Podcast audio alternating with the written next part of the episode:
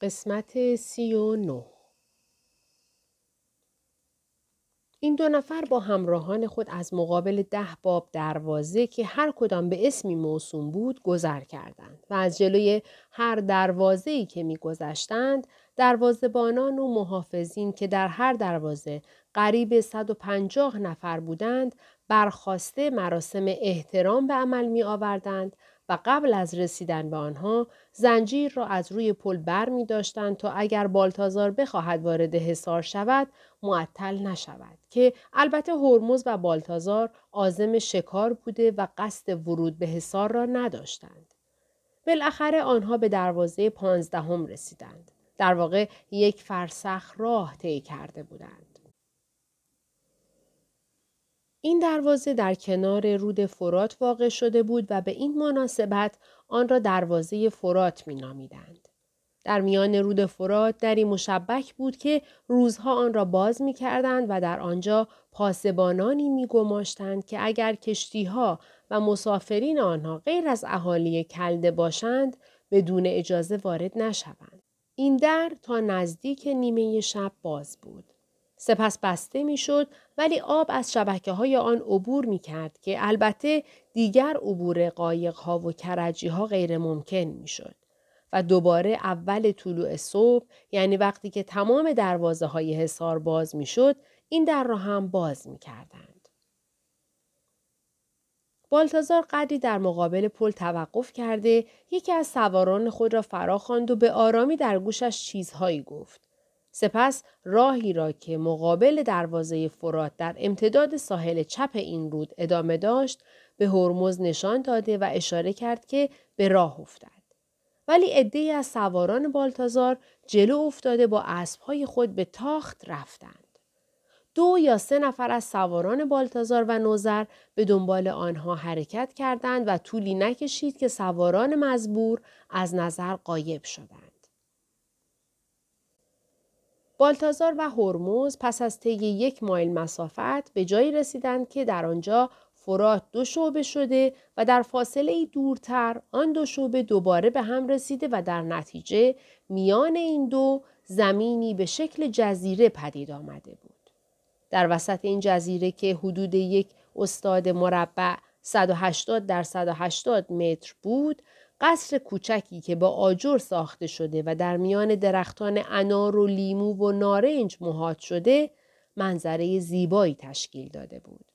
میوه این باغ هنوز چیده نشده و شاخه های درختان به واسطه زیادی میوه و بزرگی انارها و لیمو و نارنج کج شده نزدیک به شکستن بود. پل باریکی که آن را باز کرده و یک طرف آن در نزدیکی ساحل آزاد بود در اثر جریان آب حرکت می کرد.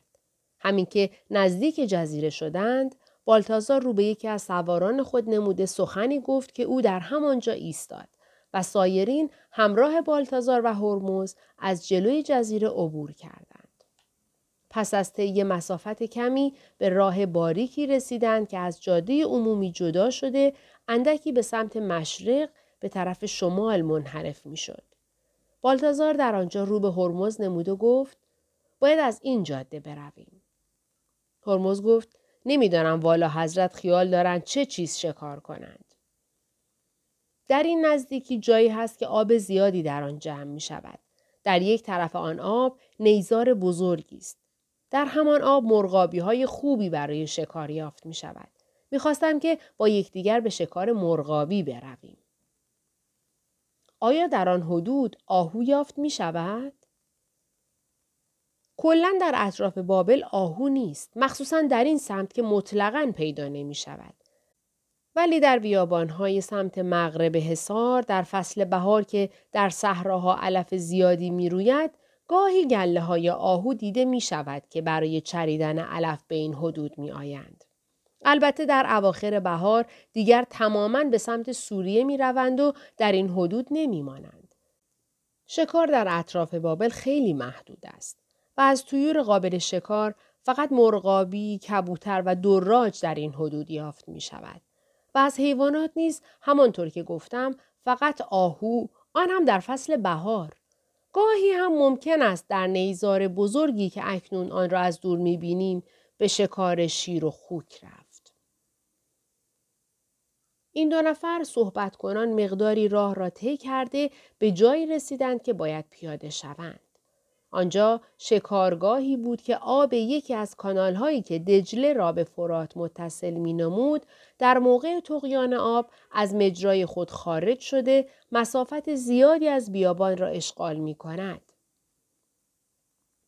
در سمت غربی این صحرا جایی نسبتا گود است که آب در آنجا خشک نمی شود. البته از کانال به آنجا نیز جوی حفر کرده بودند که به واسطه گودی آنجا در مواقع عادی آب می آمد که در نتیجه دریاچه کم عمقی تشکیل داده بود.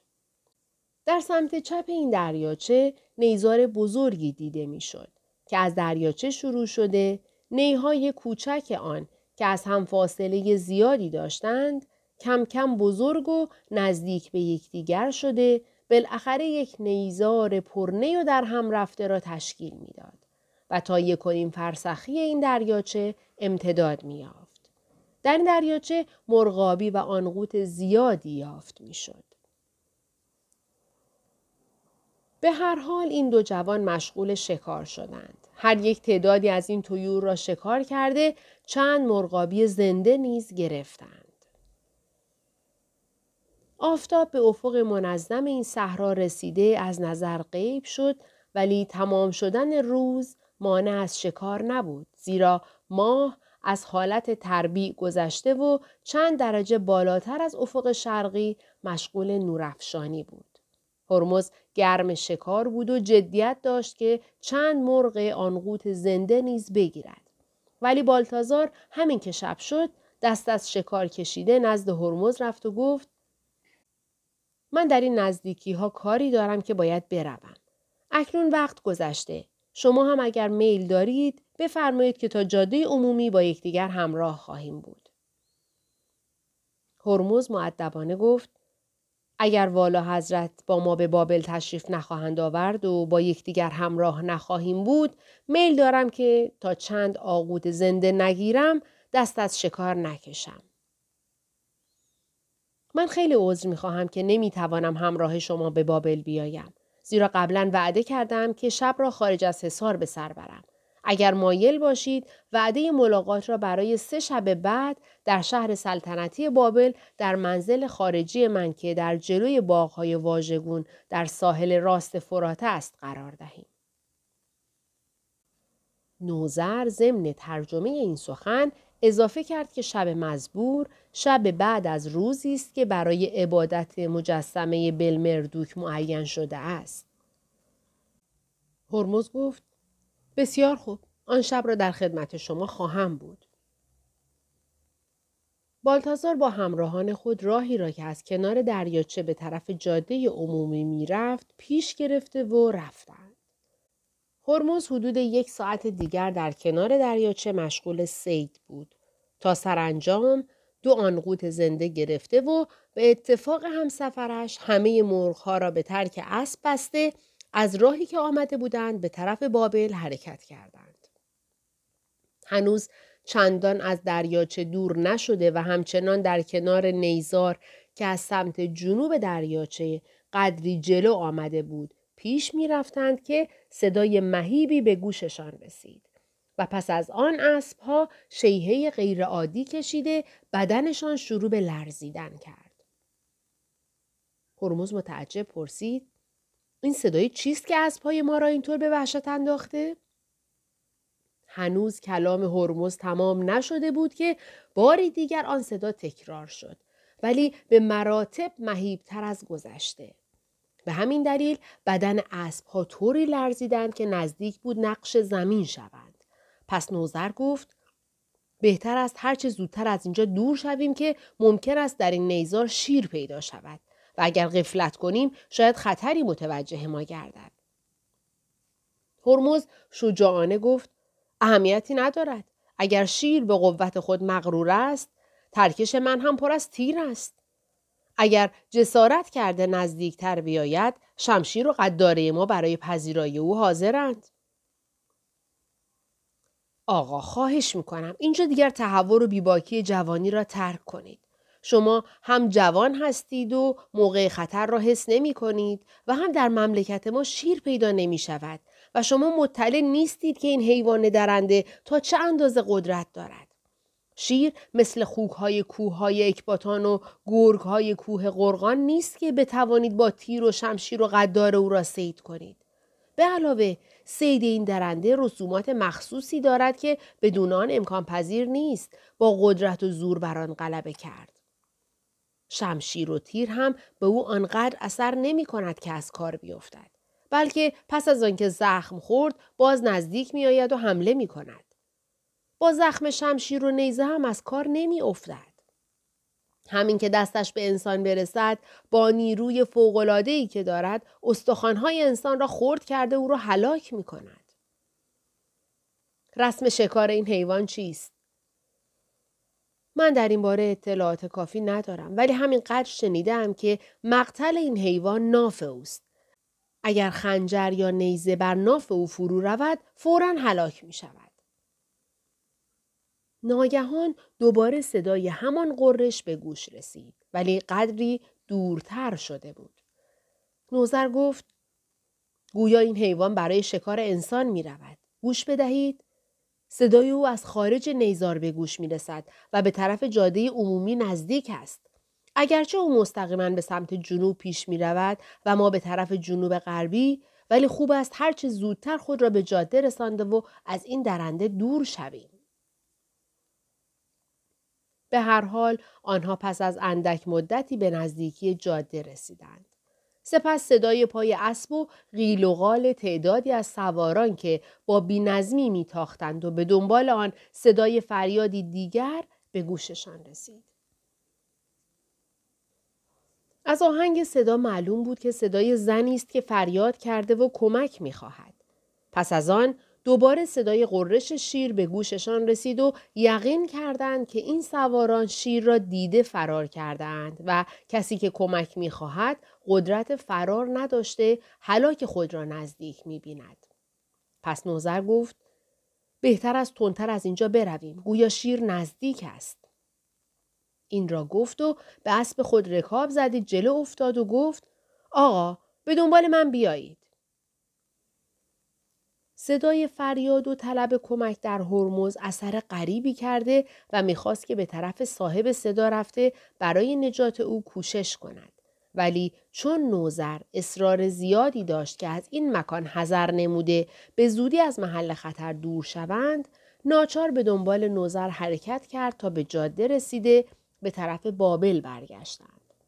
در این بین باز هم صدای کمک به گوششان رسید و مطمئن شدند که صدا صدای زنی است و نزدیک است که شیر به او برسد. این فریاد طوری در قلب هرمز اثر کرد که دیگر نتوانست اسب خود را به طرف بابل براند. پس بی اختیار اسب را برگردانید و گفت نوزر من رفتم و تو خود مختاری.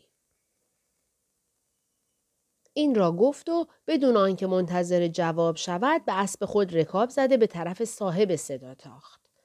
حرکت هرمز پشت به بابل و همه جا همراه جاده بود.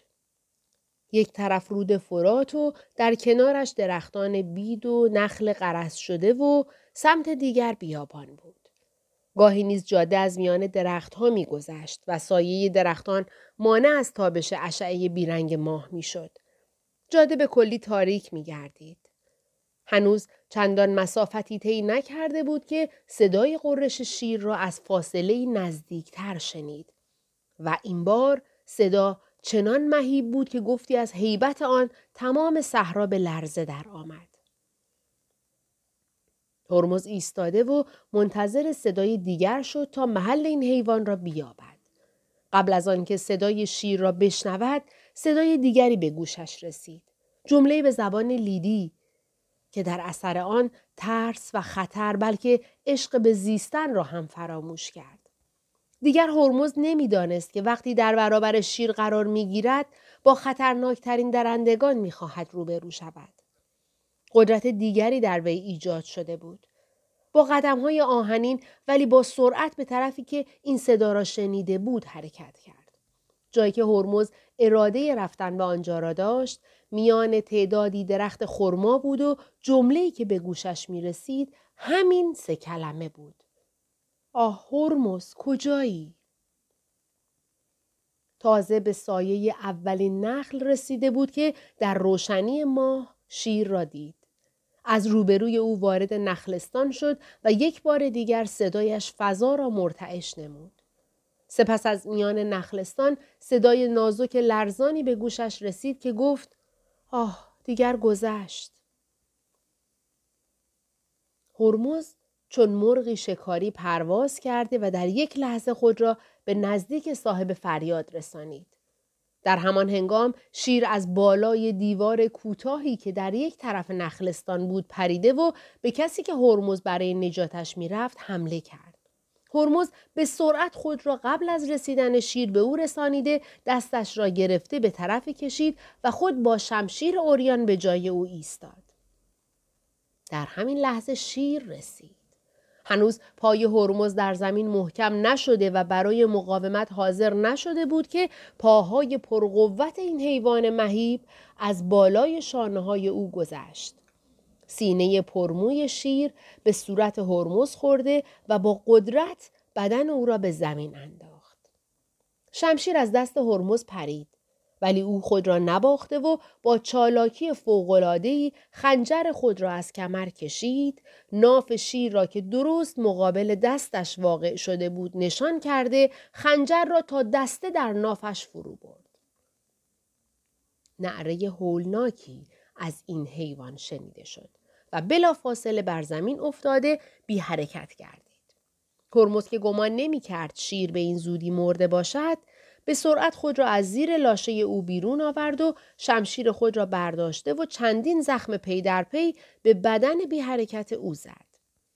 وقتی از آن درنده هیچ حرکتی ندید مطمئن شد که مرده است. وقتی هرمز در آنی به مردن شیر و نجات یافتن آن زن یقین پیدا کرد از شدت استراب و به کار گرفتن همه نیروی جسمانی خیش در یک لحظه سست شد و ضعفی شدید او را فرا گرفته بر زمین افتاد.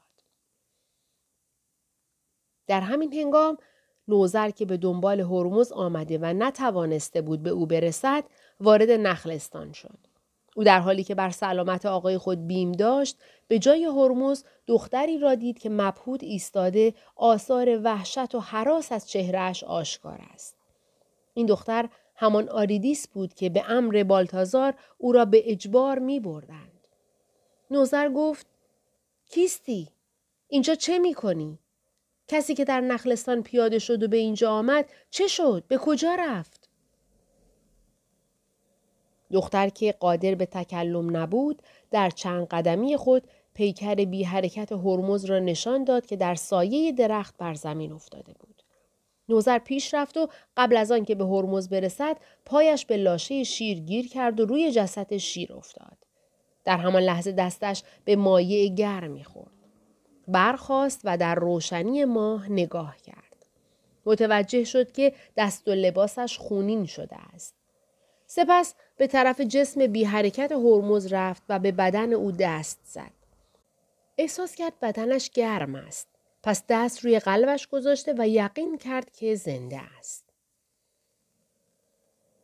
ناگهان صدای اسبی به گوشش رسید و به دنبال آن دو نفر را دید که داخل نخلستان شدند. یکی از آنها دختر را بغل گرفته و در حالی که قداره در دست داشت از آنجا دور شد. دختر فریاد کرده کمک می طلبید. نوزر نیز بدون آنکه بداند آن دختر کیست و اینها چه کسانی هستند با شمشیر برهنه به دنبال آنها دوید و در خارج نخلستان به آنها رسید. می‌خواست دختر را از آنها بگیرد ولی آن دو به او حمله کردند و جنگی میان نوزر و آن دو ناشناس در گرفت. نوزر اگرچه جنگ دیده و شجاع بود ولی حریفهای او دو نفر بودند و در مقابل آنها مجبور بود با احتیاط جنگ کند. پس خود را قدری عقب کشیده به درختی تکیه کرد و مشغول دفاع شد. آن دو نفر هر دو جوان بودند. با شمشیر و قداره مسلح شده و هر یک خنجری بر کمر و زرهی به تن داشتند. ولی اسلحه نوزر فقط یک شمشیر بود. زیرا ترکشش در ترک اسب مانده و اسبش از او دور بود. به علاوه برای دفاع سپر هم نداشت. پس بالاپوش پشمی خود را به بازو پیچیده به جای سپر قرار داد و از خود دفاع می نمود. آن دو نفر چند بار با هم با شمشیر به او حمله کردند. ولی او هر بار خود را به طریقی می‌کشید و شمشیرها به درخت خورده و حملات آنها بی اثر می‌شد.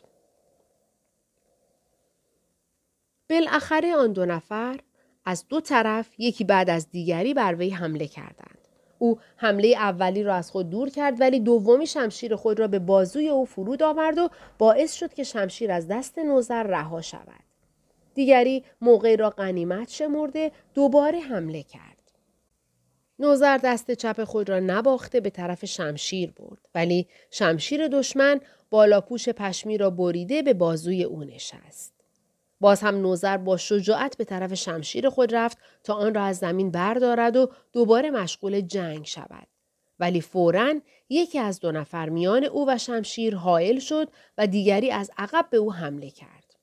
در این وقت نوزر قبضه شمشیرش را نزدیک دست خود دید. کسی که شمشیر را برداشته و به او تسلیم کرد همان دختر بود که نوزر برای نجاتش می جنگید. پس نوزر فورا دست به قبضه شمشیر برد و نوک آن را بر قلب حریفی که جلوی او گرفته بود فرو برد. آن حریف نیز فریادی زده بر زمین افتاد و نوزر برای اینکه مبادا حریف دیگر از پشت به او حمله کند از بالای نعش مقتول پریده چند قدمی دوید تا دوباره با حریف دوم روبرو شود. ولی در حین دویدن پایش به ریشه درختی خورده بر زمین افتاد. می‌خواست برخیزد که برق شمشیر را بالای سر خود دید و در حالی که هنوز بلند نشده بود خود را به طرفی کشید. شمشیر به شانه چپ او و به طور مایل فرود آمد. قدری از پوست و گوشت و شانه را برید و با شتاب به ریشه درخت خورده از دست صاحبش بیرون آمد. در این وقت نوزر بلند شد و با حریف شروع به زور آزمایی کرد. آنها حدود ده دقیقه با هم مشغول کشتی گرفتن بودند. نوزر از شانه و بازو زخم برداشته بود و اگرچه زخمهای او کاری نبود ولی خستگی از طرفی و رفتن خون از طرف دیگر او را ضعیف و ناتوان کرده نزدیک بود که مغلوب شود. ناگهان صدای پای چند سوار به گوش رسید. کسی که با نوزر مشغول کشتی بود با صدای بلند گفت بیایید بیایید اینجاست. طولی نکشید که سواران رسیدند. نوزر از زنده ماندن خود معیوس شده بود. زیرا که از عهده این یک نفر بر نمی آمد. حال باید با چند نفر دیگر مقابله می کرد. پس به این فکر افتاد که تسلیم شود و خود را به دست حریف بسپارد که ناگهان دختر گفت ربیقا ربیقا منم اینجا هستم زود بیایید اولین شخص را نجات دهید با شنیدن این حرف چند نفر از سواران پیاده شدند دختر به طرف نوزر اشاره کرد و گفت این شخص حامی من است او را نجات دهید ولی قبل از آنکه این چند نفر برسند کسی که با نوزر درگیر شده بود دست از کشتی کشیده به طرف اسب خود که در کنار نخلستان بود دوید و فورا سوار شده به طرف بابل تاخت.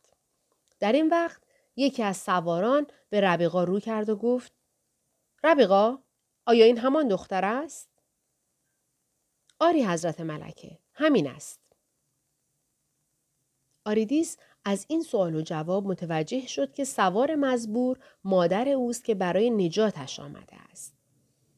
پس طوری محبتش به جوش آمد که می‌خواست خود را در آغوش مادر انداخته خیشتن را معرفی کند ولی فورا پیغام دانیال را به خاطر آورد و خودداری نمود. سپس به یاد جوان ناشناسی که باعث نجاتش شده بود افتاد. تا خواست سخنی بگوید و از نجات دهندگان خود صحبتی کند کسانی که پیاده شده بودند به امر ملکه او را یافته روی اسب گذاشتند و به طرف بابل رهسپار شدند. ملکه رو به نوزر نمود و گفت فعلا مجال سخن نیست. من از شما تشکر می کنم. فردا به منزل ییلاقی بلیت بیایید تا بقیه صحبت را در آنجا تمام کنم. این را گفت و بدون اینکه منتظر جواب شود به اسب خود رکاب زده به دنبال سواران حرکت کرد. چهارده فریبی دیگر بالتازار از یک سال قبل از این وقایع عاشق و شیفته دختر مصری شده بود. هفته ای نمی گذشت مگر اینکه چند بار برای دیدن مصریه از شهر سلطنتی بابل به شهر کتا رفته و در آنجا معشوقه خود را ملاقات کند. مصریه هم اگرچه به بالتازار تعلق خاطری نداشت و به اظهارات محبت آمیز او جوابی که حاکی از عشق و محبت قلبی باشد نمی‌داد ولی چون بالتازار ولی عهد مملکت بود از مصاحبت با او امتناع نمی کرد و ابراز کراهت نمی نمود. البته بالتازار چند بار عشق خود را به او اظهار کرده و گفته بود که حاضر است مصریه را ملکه آینده بابل قرار دهد. ولی مصریه جوابی سریح نداده و هر بار جواب را به بعد موکول نموده بود. روزی که هرمز و نوزر بالتازار را در خارج کتا دیده و اتفاقی برای بالتازار رخ داد و باعث آشنایی آنها گردید روزی بود که بالتازار مصمم شد به هر صورتی که هست از مصری جواب مثبت بگیرد در واقع او یقین داشت که اگر قول بدهد که مانند سایر سلاطین کلده زنان متعدد نگیرد معشوقه به او جواب منفی نخواهد. زیرا هم می‌دانست پدر مصریه با کمال امتنان حاضر است دختر خود را به رسم زوجیت به او بدهد. و هم خود مصریه به کسی تعلق خاطر نداشته و با هیچ یک از جوانان کلده انس و الفتی ندارد. به هر حال بالتازار به همین منظور به کتا آمده با مصری ملاقات کرد و عشق مفرت خود را نسبت به او اظهار داشته به طور جدی به او گفت که امروز آمده ام در این باب از تو جوابی بشنوم و خاطرم از تو مطمئن گردد.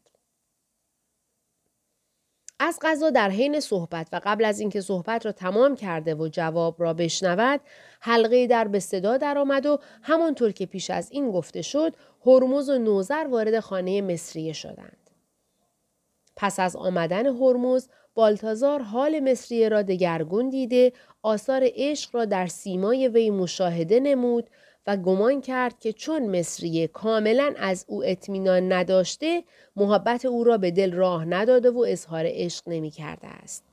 و اکنون که اطمینان یافته و اظهارات او را جدی و از روی واقعیت دانسته قلبش به طرف وی متمایل شده و آثار عشق در سیمایش پیدا شده است. و از طرفی چون اولین دفعه بود که مصری هرمز را می‌دید و با او روبرو شده بود بالتازار به هیچ وجه گمان نمی کرد که محبت هرمز در قلب مصری جای گرفته و حال او را دگرگون ساخته باشد. بنابراین از طرف مصریه به کلی اطمینان یافته یقین کرد که دل او را به دست آورده است. پس از آن روز به همین تصور قانع شده بقیه صحبت را به موقع دیگر گذاشت. پس از آنکه هرمز و نوزر به دیدن زن دیوانه رفتند او نیز چند دقیقه نشسته بعد با مصری ودا نموده از آنجا خارج شد و در حالی که می‌خواست بر اسب خود سوار شود یکی از اعضای رصدخانه که بیرون خانه مصری منتظر او بود جلو آمده تعظیمی کرد و نامهای به دستش داد. بالتازار نظری به قاصد و نظر دیگری به مهر نامه کرد ابرو در هم کشید و با اکراه نامه را باز کرده اینطور خواند از طرف رئیس رصدخانه بابل به خدمت والا حضرت بالتازار ولیعهد مملکت کلده. والا حضرت ها چون دانستم برای شما دست برداشتن از معشوقه خودتان مصری مشکل است و از طرفی هم اگر دختری که معین شده است در تصرف شما نباشد اساس کارها در تزلزل خواهد افتاد من در این باب فکری کردم که هم میل قلبی شما به عمل خواهد آمد و هم مقصود حاصل شود. بنابراین لازم است که شما پس فردا اول ظهر به خیابان بابل فرات که در منتها علیه شرقی شهر سلطنتی بابل است بیایید. در مدخل آن قاصدی که این نامه را به شما می دهد و آسوردان نام دارد منتظر خواهد بود و شما را نزد من هدایت خواهد کرد تا کار را آنطور که رضایت خاطر والا حضرت است خاتمه دهیم. رئیس رصدخانه بابل بالتازار دلش به غیر از مصری تمایل نداشت و به دنبال دختری نبود که او را نمی شناخت و اصل و نسبش را نمی دانست.